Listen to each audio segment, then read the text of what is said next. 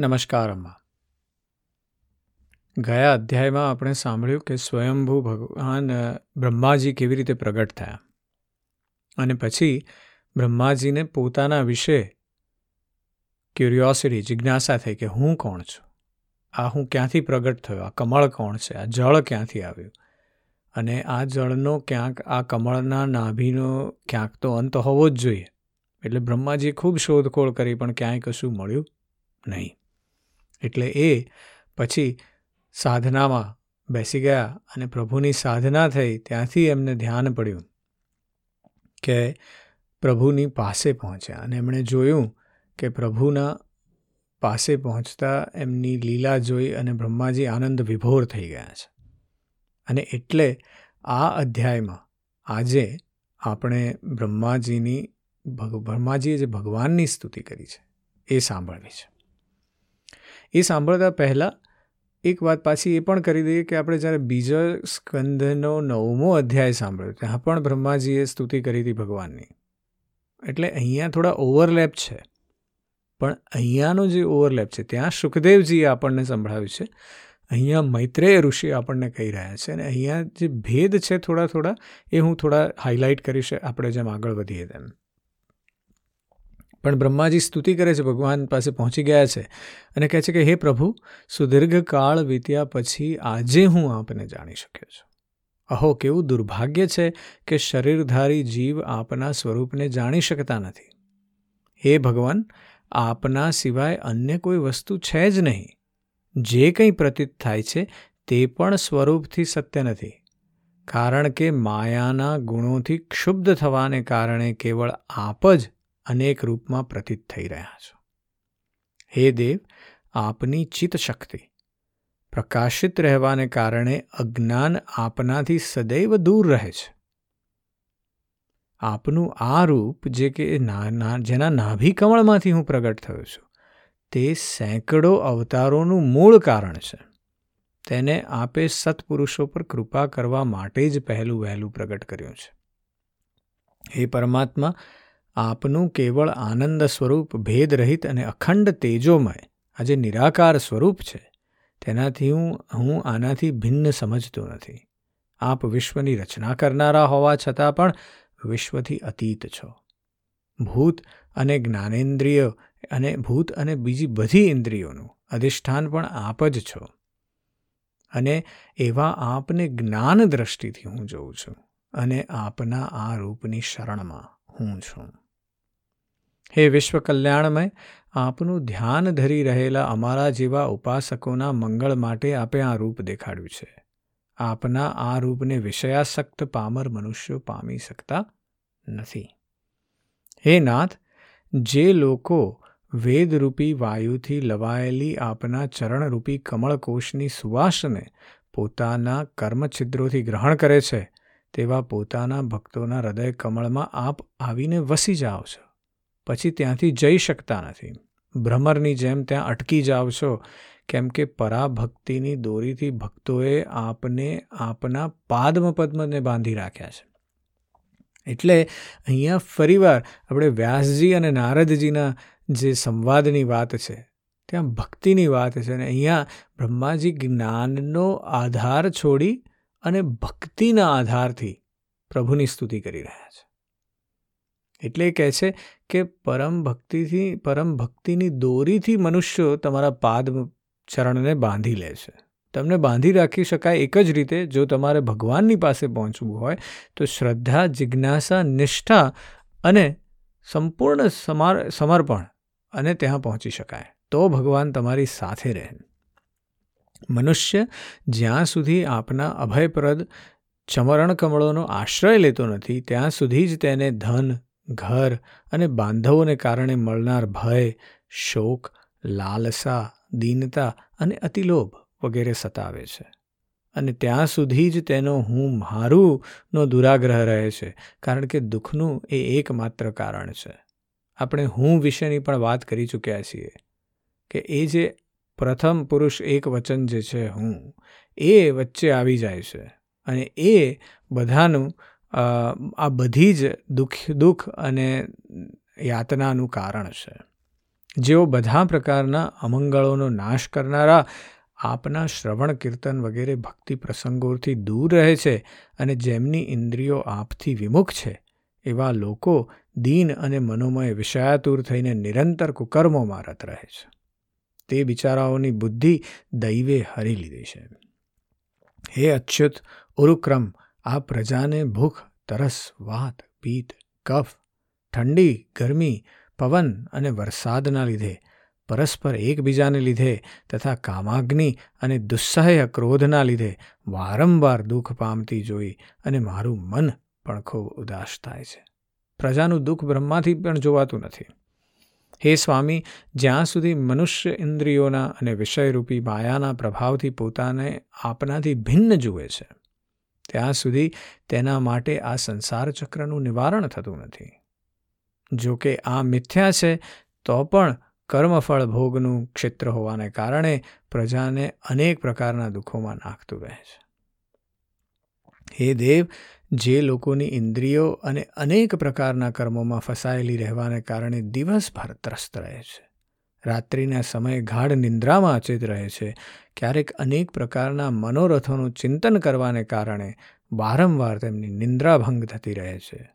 ભાગ્ય ભાગ્યવશાત આવા લોકોને અર્થસિદ્ધિ પણ પ્રાપ્ત થતી નથી. આવા ભગવત પ્રાપ્તિ માટેના એકમાત્ર સાધન એવા ઋષિ જેવા મનુષ્ય દેહને પ્રાપ્ત કરીને પણ આપની ભક્તિથી વિમુખ થવાના કારણે આવા લોકો આ સંસારમાં ભટક્યા કરે છે. હે નાથ, જે લોકોએ પોતાનો ભાવ આપની સાથે જોડી દીધો છે, એવા ભક્તોના શુદ્ધ હૃદય કમળમાં આપ નિવાસ કરો છો, એવા લોકો દ્વારા આપના ગુણોનું શ્રવણ કરવાથી આપનું સ્વરૂપ જાણી શકાય છે.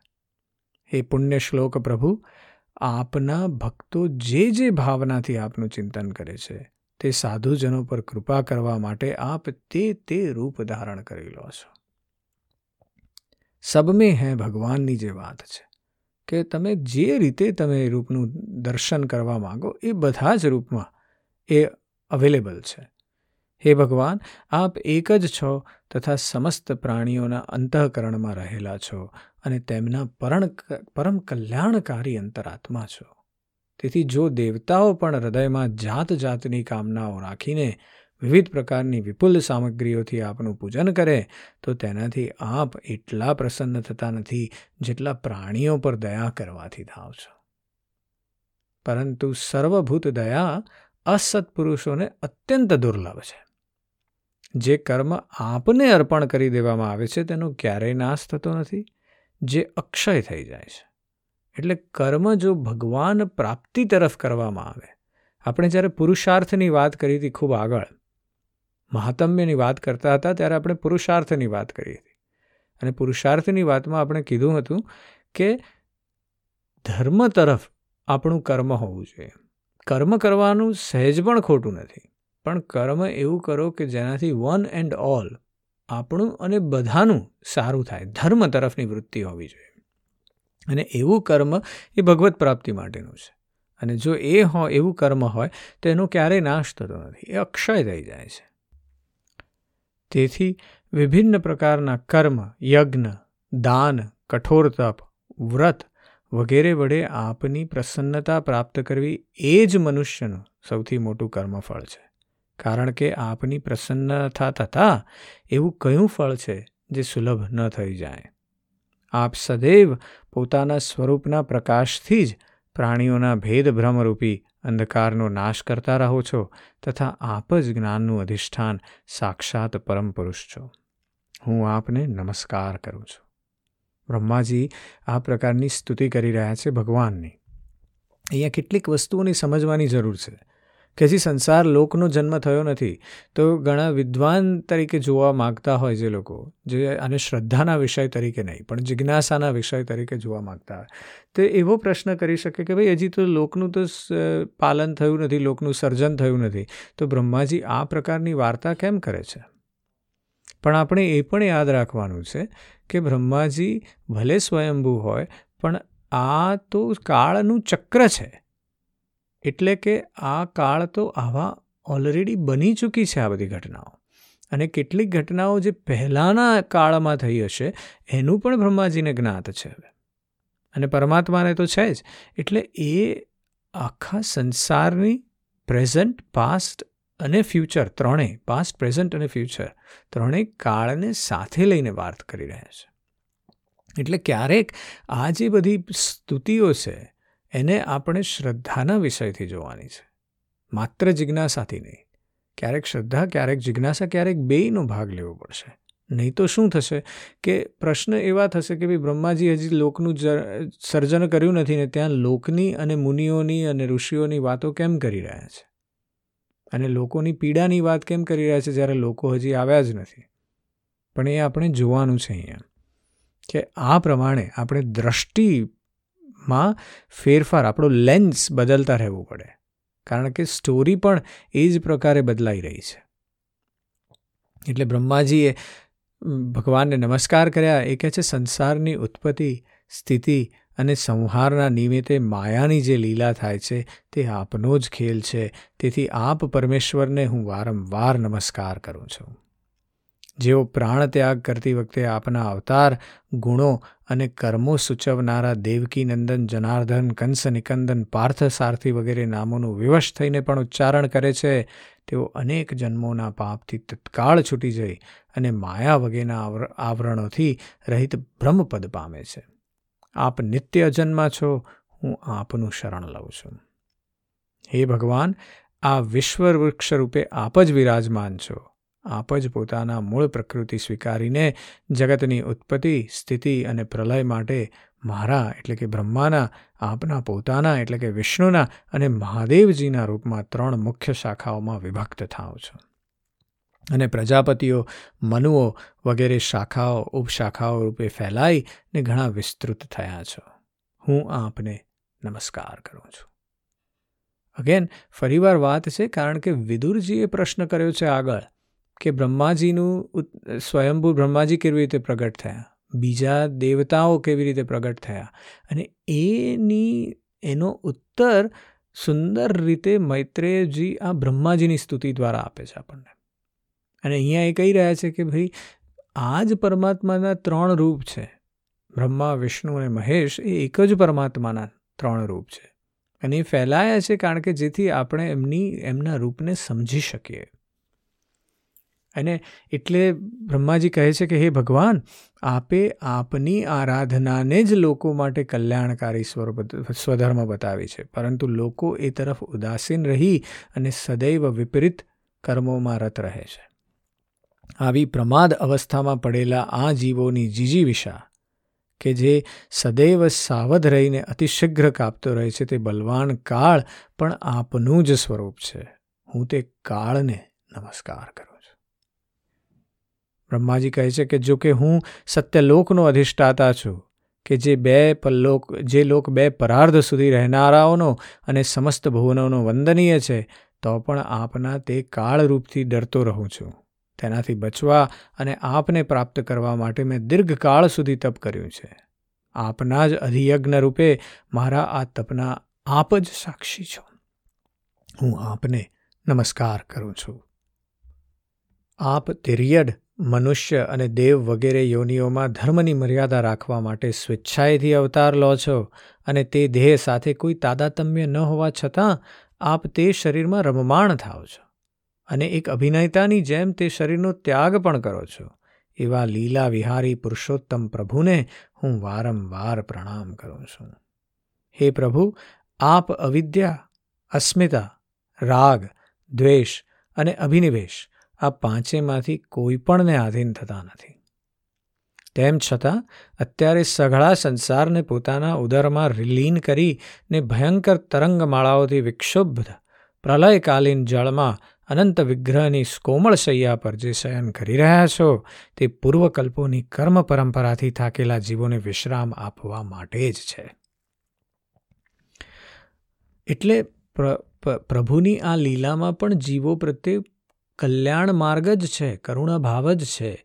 જ્યારે પ્રલય પણ આવે છે, ત્યારે સંકોચી લેવું પોતાના શરીરમાં આખી સૃષ્ટિને એ પણ કરુણા ભાવ છે. હે પ્રભુ, આપના નાભી કમળ રૂપમાંથી, ભવનમાંથી મારો ઉદ્ભવ થયો છે.